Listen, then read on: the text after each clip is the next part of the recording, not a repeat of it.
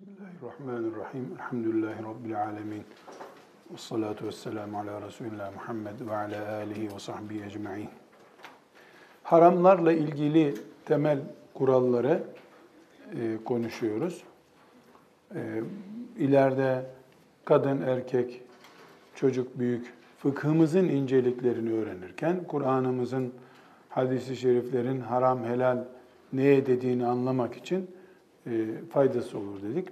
Bir başka e, gerekçe ya da haramla ilgili bir temel prensip, İslam'ın haram ve helalinde ayrım yoktur. Allah bir şeyi helal ettiyse, haram ettiyse, o zengin içinde, fakir içinde, Müslüman içinde, kafir içinde, e, yaşlı içinde, ihtiyar içinde, iyi Müslüman için, kötü Müslüman için, herkes için haram haramdır, helal helaldir. Haramlarda gevşeklik göstermek ya da mesela e, bir insanın haram hususunda kollamacılık yapması asla Allah'ın dininde kabul görmez. Bu hususta e, Bukhari ve Müslim'in meşhur hadisi şerifini Ayşe annemizden örnek olarak inceleyebiliriz. Bukhari'de e, 3475. hadis-i şerif, Müslim'de de 1688. hadisi şeriftir. E, Resulullah sallallahu aleyhi ve sellem Efendimizin e, bir tavrı e, özellikle e, bugünkü nesil olarak hepimizin çok muhtaç olduğu önemli bir bilgiye ihtiva ediyor. Ayşe annemiz diyor ki bu hadis-i şerifte Resulullah sallallahu aleyhi ve sellem zamanında Kureyşli e, meşhur bir ailenin kızı bir kadın hırsızlık yapmış. E, bu hırsızlığın cezası da belli. Kolu kesilecek kadının. Belli bir oranda, belli kurallar etrafında yapılan hırsızlığın cezası kol kesmek. Şimdi kadın e, medyatik bir kadın diyelim şimdiki deyimlerle. E, demişler ki ya bu kadının e, suçunu örtbas etsek olmaz mı gibi düşünmüşler. E, Allah'ın hükmü belli. وَالسَّارِكُ وَالسَّارِكَةُ فَقْطَعُوا اَيْدِيهُمَا Ellerini kesin. Özellikle ayet erkek hırsız erkek kadın diye ayrım da yapıyor üstelik. Vessariku erkek hırsız, vessarikatu e, kadın hırsız. Kollarını kesin. Allah buyur ellerini kesin.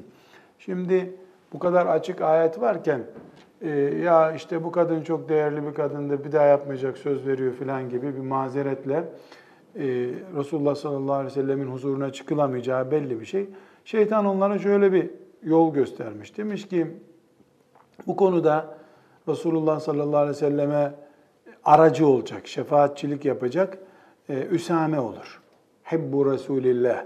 Üsame bin Zeyd e, radıyallahu anhuma e, Efendimiz sallallahu aleyhi ve sellemin kucağında büyümüş bir çocuk.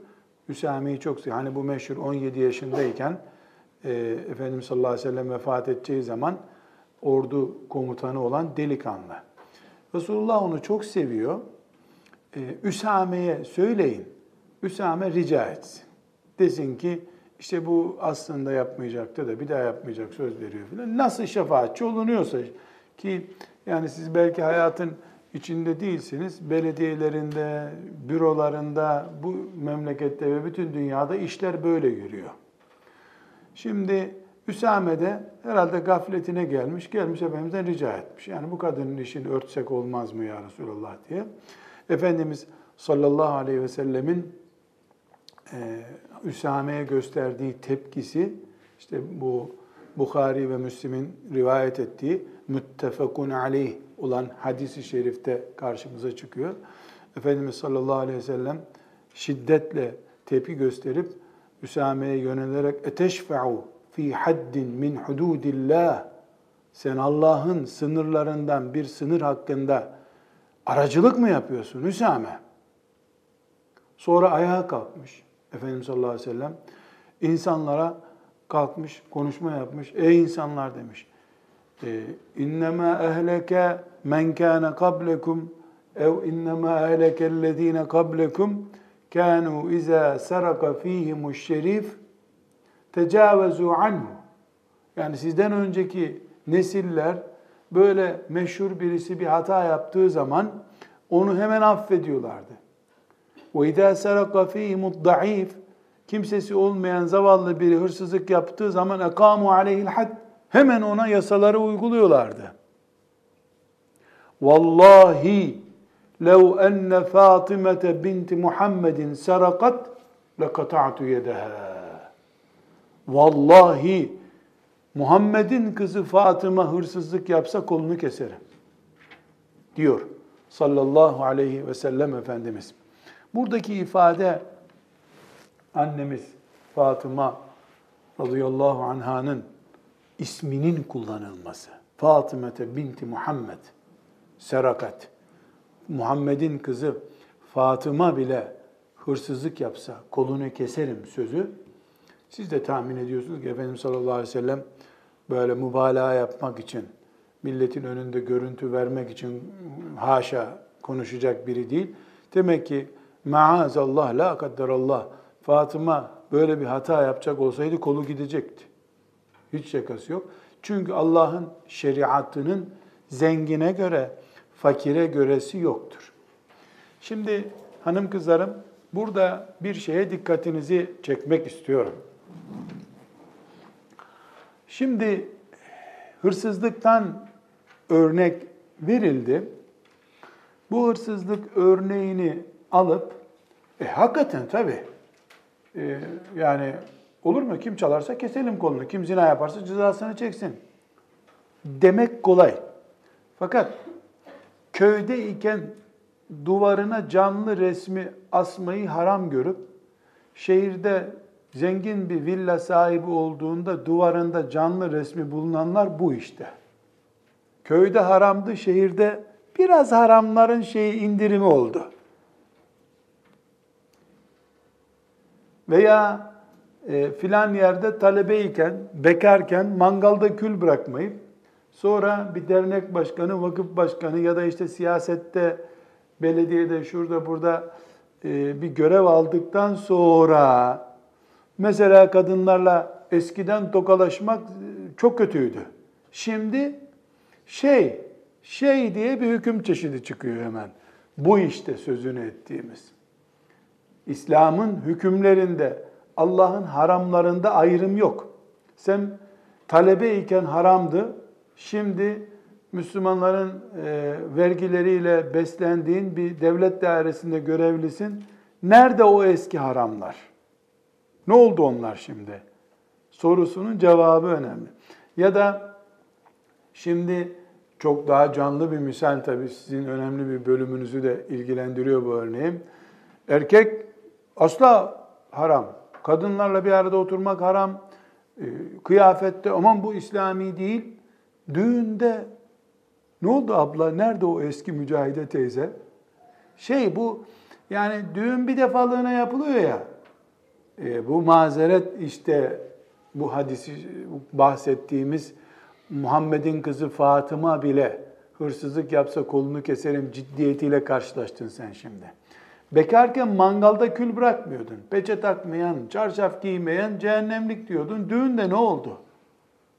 Başkasının da düğünü vardı. Başkasının düğününde bol kesiden konuşuyordun sen. Sana gelince iş senin düğününe gelince neden İslam gevşetilebilir bir din oldu?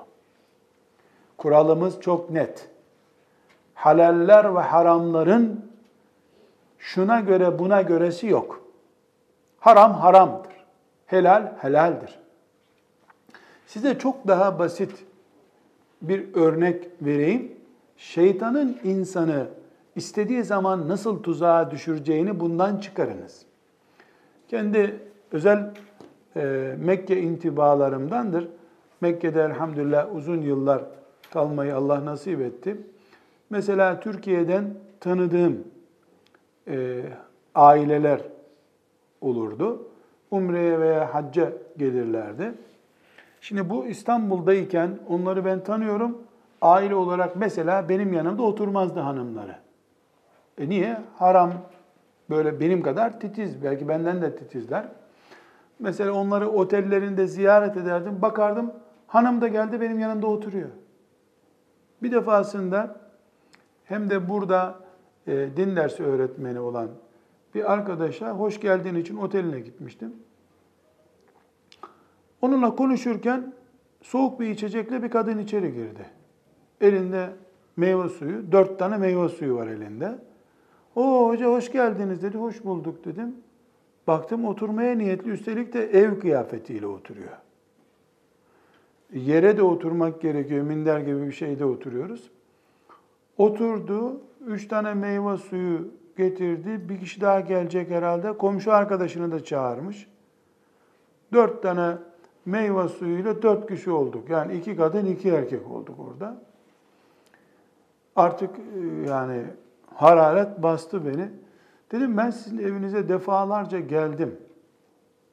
Senin hanımının bu kadın olduğunu o zaman görmedim. Şimdi burada nasıl görüyorum ben dedim. Ya burası Mekke üstelik. O hanımefendi hemen söze karıştı. Nurattin dedi. Yani orada Nurattin oldum hemen. Önce hocaydık. Burada hepimiz kardeşiz dedi. Burada kardeşiz dedi. E, düşman mıydık İstanbul'da dedim. O zaman düşman mıydık? Ben orada kötü niyetliydim de burada evliya mı oldum ya da varsa evliyalık diye böyle bir şey. Yani burada ne değişti Allah'ın şeriatını? Mekke'de tesettür ayetinin indiği yerde yarı ev kıyafetiyle, çıplak değil ama ev kıyafetiyle karşıma çıkıyorsun. E, bu Mekke'de ayetlerin indiği yerden kaç bin kilometre ötede hiç görmedim ben seni.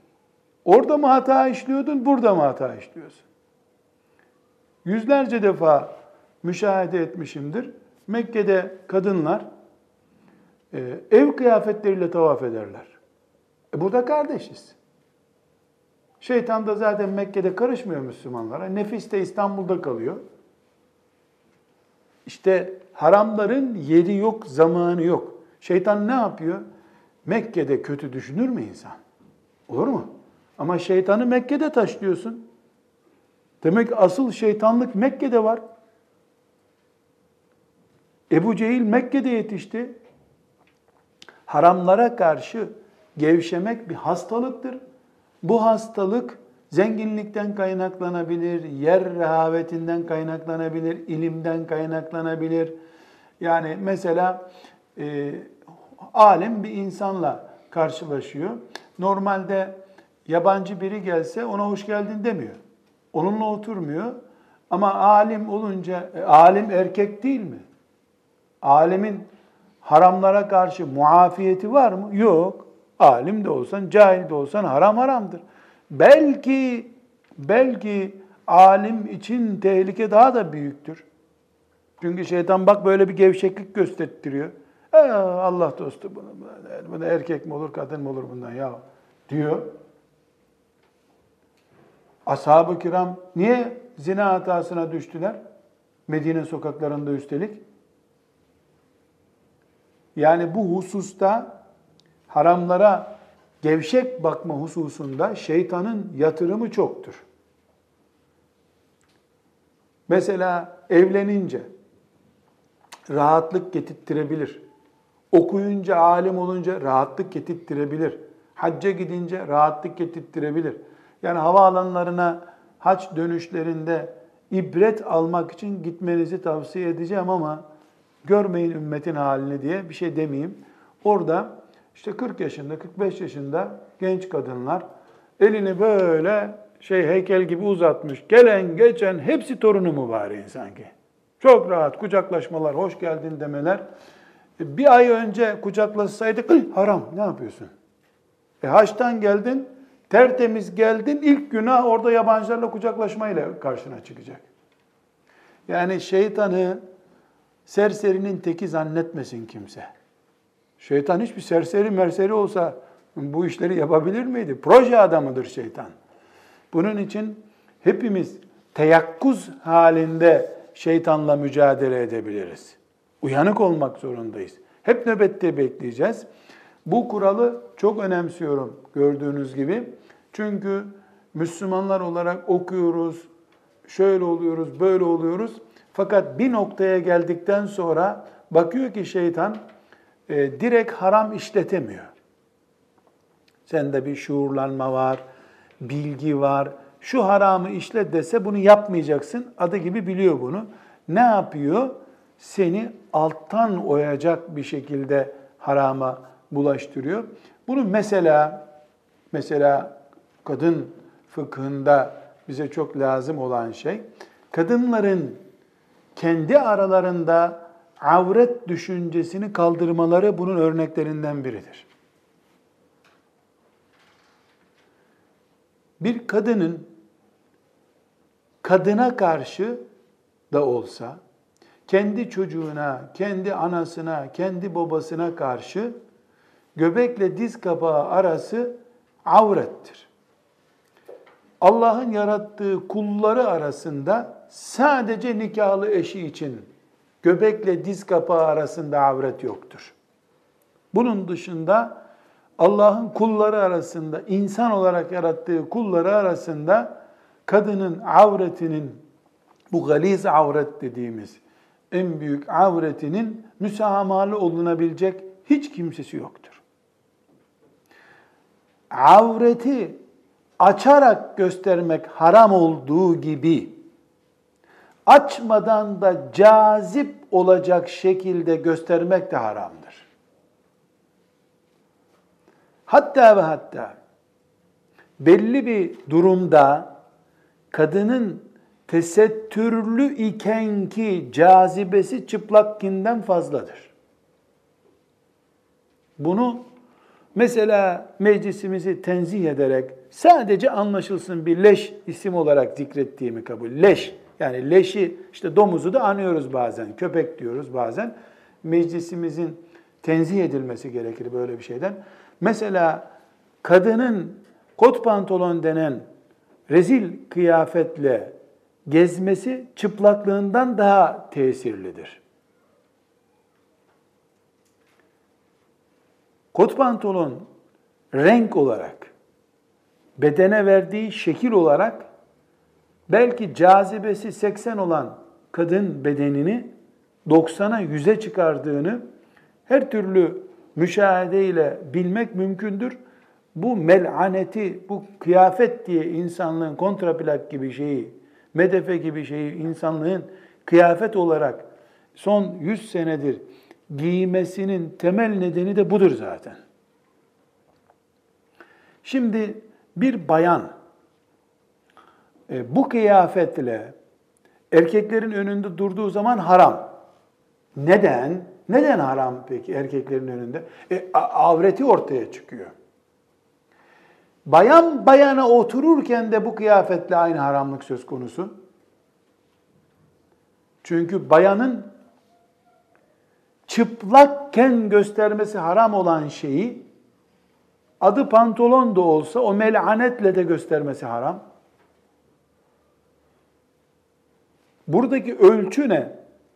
Bir erkek bu kıyafet üzerindeyken o kadını izlediğinde erkekliği etkileniyor mu, etkilenmiyor mu?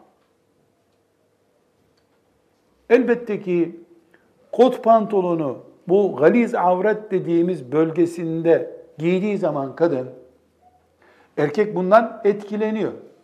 Demek ki bu kadının avretini üzerindeki pantolon denen şeye rağmen aktif hale getiriyor. Avret aktif durumdadır. Aktiflikle ne kastediyoruz? Yani kadınlık olarak cazip durumdadır bu. Erkeğin cazip göreceği şey galiz avretin açısından yani göbekle diz kapağına galiz ağır avret diyoruz. O ağır avreti kadına karşı da haram. Ama neden bu konuda esnek durulabiliyor? İşte haramların şahsa göre, zamana göre değişmeyeceği ilkesini bilmemekten kaynaklanıyor. Sonra da böyle bir delik deldi mi şeytan bir defa barajda, Yani bir kere mesela kadına karşı boş ver arkadaşız biz dediği zaman şeytan bunu becerince bir sene sonra, yedi sene sonra, on sekiz sene sonra, otuz beş sene sonra onun için şeytanın acelesi yok. Önemli değil. Erkeğe karşı da seni harama düşürecek noktaya getirebiliyor. Onun için haramları bir kere başlatmamaktır esas olan. Haramda mübalağacı, e, müsamahacı, muafiyetçi olmamaktır esas olan. Bunu beceremeyen mümin için tehlike her an söz konusudur. Burada altı tane kural söz edeceğiz. Bu kurallar fıkıh kuralı olarak söz ediyoruz bunları. Yarın öbür gün hayatımız boyunca bize lazım olacağı gibi kadın ziyneti konusunda, kadınla ilgili fıkıh konusunda onlarca defa karşımıza çıkacak fıkıh kuralları.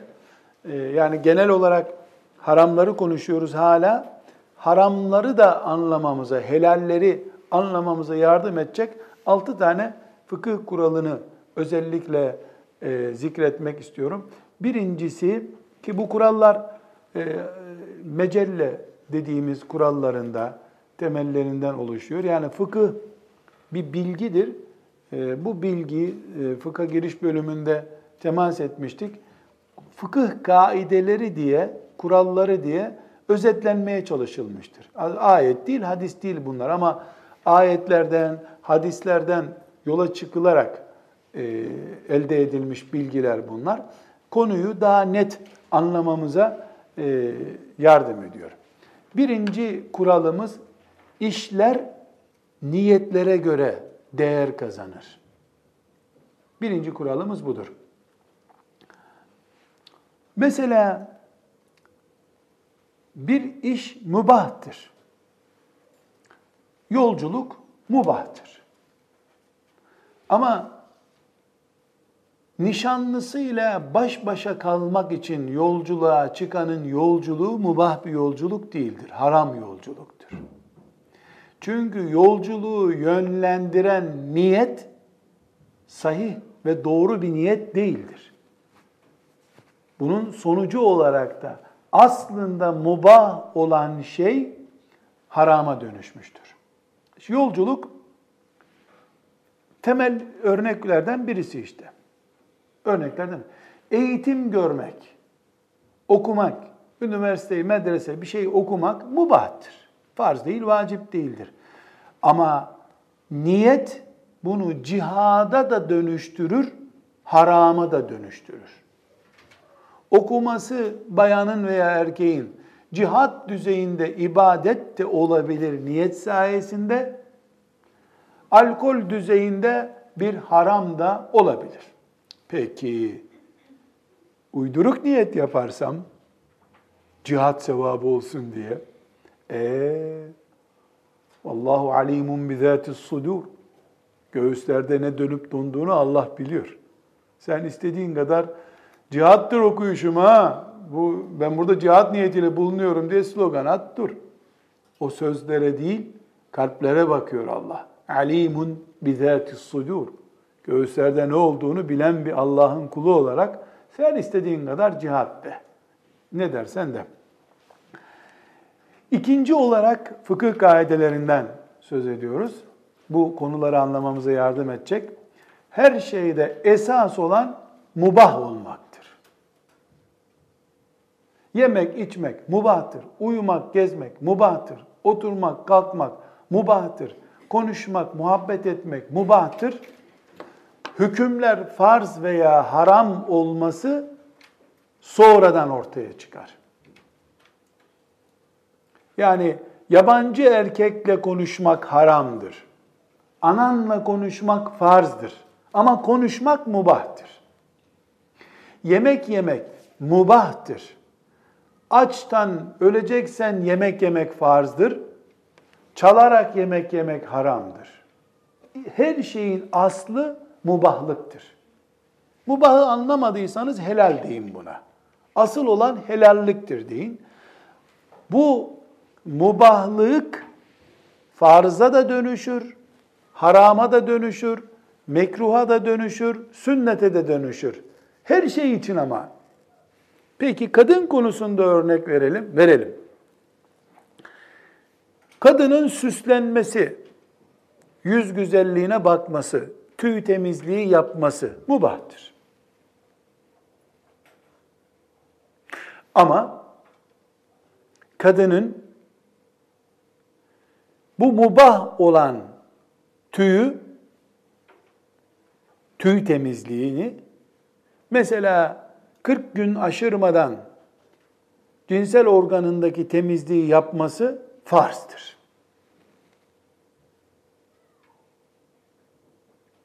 Kadının saçını sıfıra vurması haramdır. Ama ne dedik? Tüy temizliği mubahtır dedik.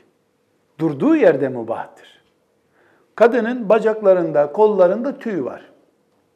Bu tüyleri alıp almaması mübahtır. Eşi tüylü kollu görmek istemiyorum seni dediği zaman vaciptir. Aslı mubah olan bir şeye farz, vacip, sünnet, müstehap, mubah, haram, mekruh diye bir sürü hüküm dizebiliriz. Dinin yaşanmak için gelen din olması bunu gerektiriyor. Aslı mubah, her şeyde esas olan mubahtır. Süslenmede, vücut bakımında mubahlık esastır. Yerine göre farz da olur, vacip de olur, haram da olur, mekruh da olur. Üçüncü fıkıh kuralı, örf benimsenebilir. Yeter ki şeriata aykırı olmasın. Örf. Örnek vereceğim. Kadınların Hindistan örneğinde olduğu gibi burunlarını deldirip burunlarına bilezik taktırmaları veya küpe diyeceğim de küpeden büyük de olabiliyor. Bu bir örftür. Örf ne demek? Bir yörenin benimsediği şey demek. Eğer burun deldirip buruna küpe, bilezik, halka, zincir ne takacaksa artık. Tıbben sakıncalı değilse.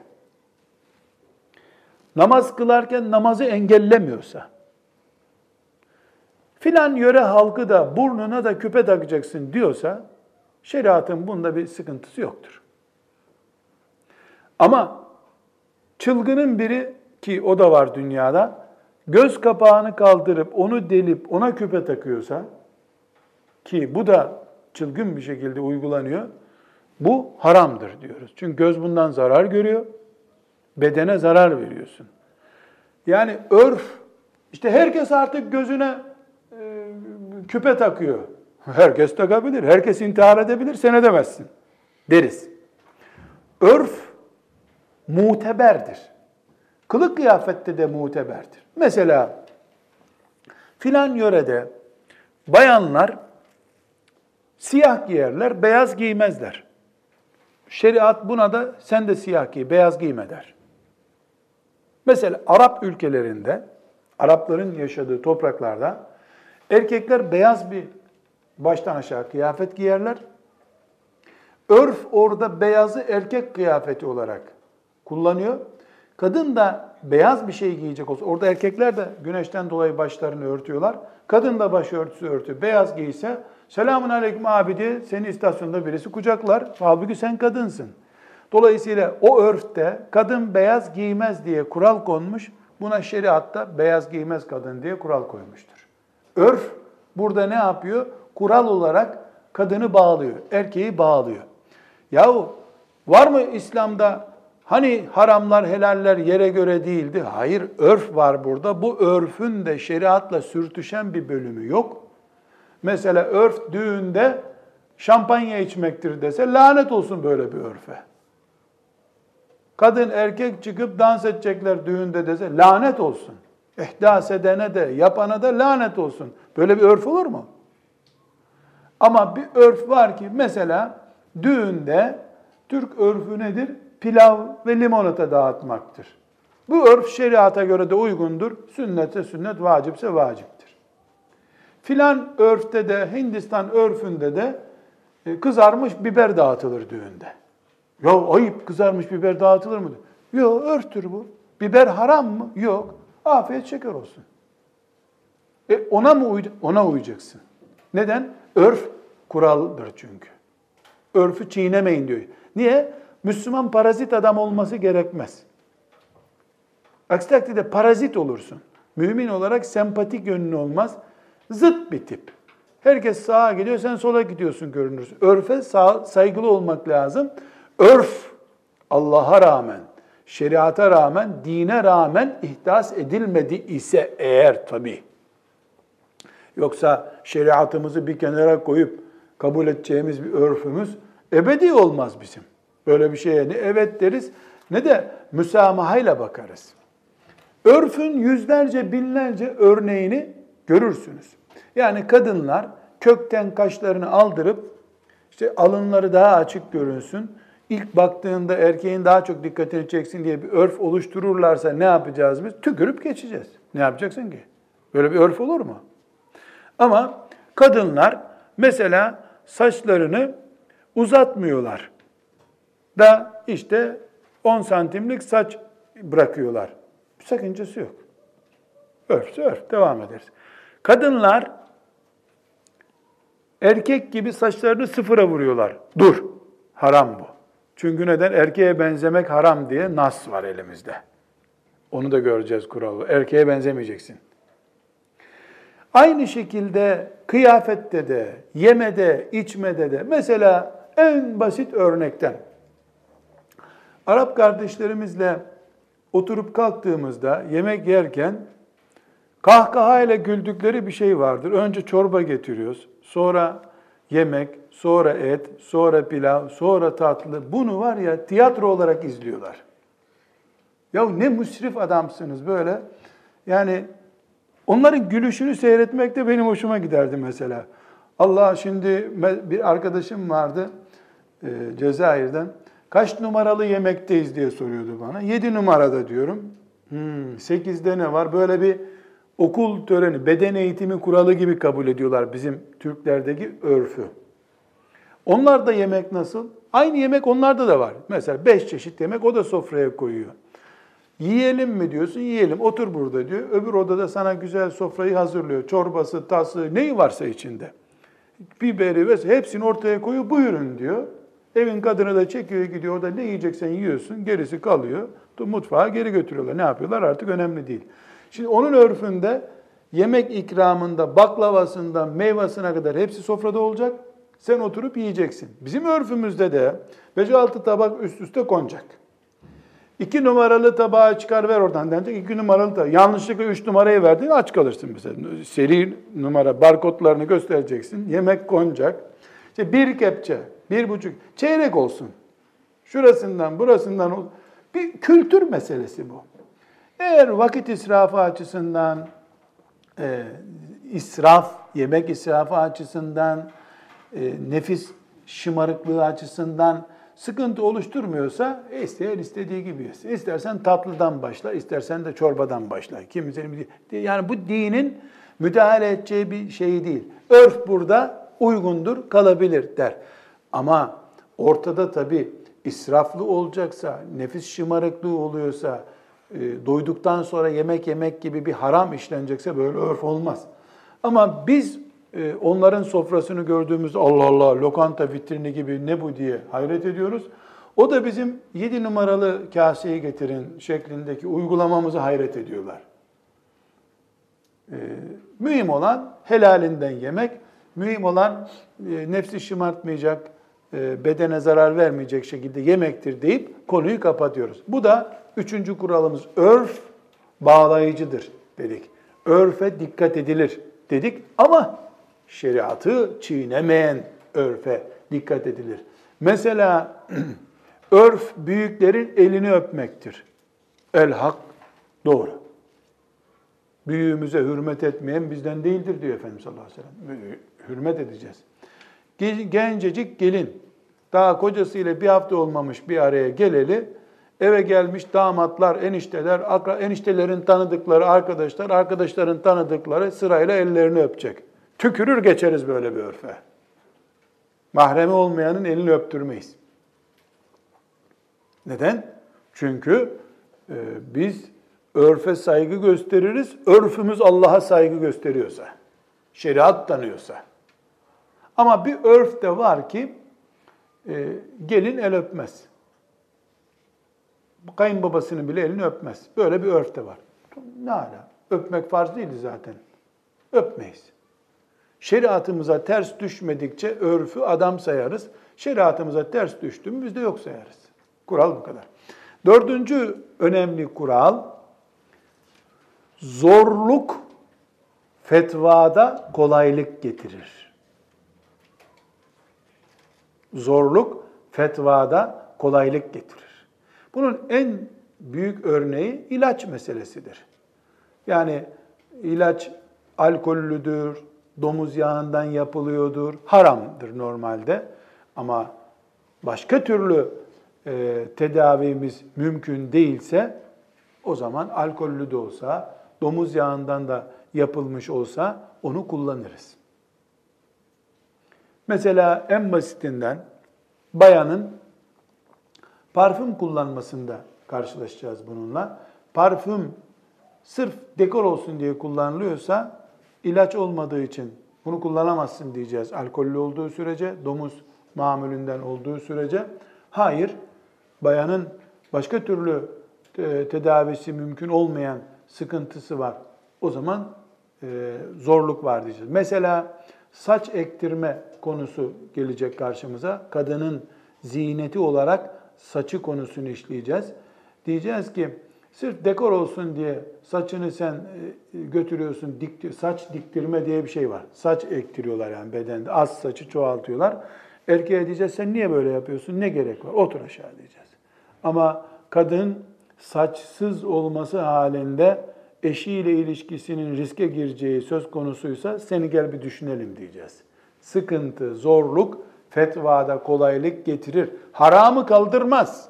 Haramı gevşetmez. Ayar yapar. Beşinci kural, ilke olarak zararı gidermek gerekir. Zarar ne ediyoruz? Hastaysan hastalığı gidermeye. Ee, mesela yaran varsa yarayı gidermeye. İşte evinde bir arıza varsa o arızayı gidermeye çalışmak esastır. Başına hastalık geldi, musibet geldi. Mesela kadının genç yaşta saçı dökülüyor. Ee, Allah'tan geldi dökülecek demek yok. Saç dökülmesi bir zarardır. Zararı tedavi edecek. Bu bir fıkıh kuralıdır. Yani Allah bizi tabii olarak hangi kıvamda, hangi kalitede yarattıysa o kaliteyi korumak zorundayız. Bunun için masraf yapılacaksa masraf yapacağız. Bunun için belli sıkıntılara katlanacaksa o sıkıntılara katlanacağız. Çünkü zarar veren şeyi gidermek esastır. Köpek sokakta dolaşıyor. Köpeğe dokunman doğru değil senin. Köpek bu arada e, çocuklara da saldırmaya başladı. Zehirler öldürürüz köpeği. Çünkü zararı gidermek haktır. Ve görevdir de aynı zamanda. Sırf bu yüzden haramların bile gevşetildiği olabilir. Çünkü zararı giderecek kadar haramdan istifade etmek de mümkündür. E, şu kadar ki, şu kadar ki, mesela senin yaranı pansuman etmek için etil alkol kullanman gerekiyor. Müsaade var mı? Var. Ama alkolle banyo yapmana müsaade yok. Ne kadara müsaade var? Zararı giderecek kadar. Ne kadarla zarar giderebiliyor? Pamuğu ıslatıyorsun, yaranın üstüne sürüyorsun o kadar. Hazır ruhsat almışken şöyle de bir güzel ellerimizi alkolle yıkayalım desen haram geri gelir. Yani zararı gidermek gerekiyor. Zarar haramları gevşetebilir. Bu gevşetmede de ölçü ihtiyaç kadardır. Bu ihtiyacı kim belirleyecek? Tıbbi bir şeyse tıp belirleyecek. Başka bir şeyse mesela faiz en şiddetli haramlardan bir haramdır. Ee, evli barklı bir aile gidecek yerleri yok, köyleri, evleri yok. Ee, bankadan kredi almadan e, ev alıp da oturamıyorlar, kiralık yerde bulamıyorlar. kiralık yer buluyorsa ev imanın şartlarından biri değil. Faize bulaşabilir mi? Bulaşabilir. Ne kadar bulaşabilir? Başını sokacağı ev kadar. Villa için krediye bulaşamaz. Çünkü haram gevşeyebilir bir miktar ama bu gevşeklik başını sokacak ev kadar içindir. Arabanın da garajı olacak kadar değil. Ve gerçekten de ihtiyacın olup olmadığını Allah bilir bir de sen bilirsin. Ve bir zararı giderirken daha ağır zarara sebep olmakta caiz değildir. Zararı giderirken daha hafifiyle gidermek lazım. Yani bir e, mesela parmağındaki bir yarayı tedavi ediyorsun ama kolun gidiyor o arada. Böyle bir şey olamaz. Yani 100 lirayı kurtarmak için 110 lira zarar edemeyiz. Mantığımız tabi oluşsun diye bunu konuşuyoruz. Yoksa örnek sadece paradan ve tıptan değil. Nereden, hangi örnekten olursa olsun kuralımız şudur. Bir, zararımız varsa bedenimize, malımıza, dinimize, çevremize bu zararı gidereceğiz. Kuralımız bu. Bu giderme esnasında haramlar bizim için bir miktar gevşeme olur. Haram kalkmıyor ama ben zaruret halinde haramlardan esnetebiliyorum.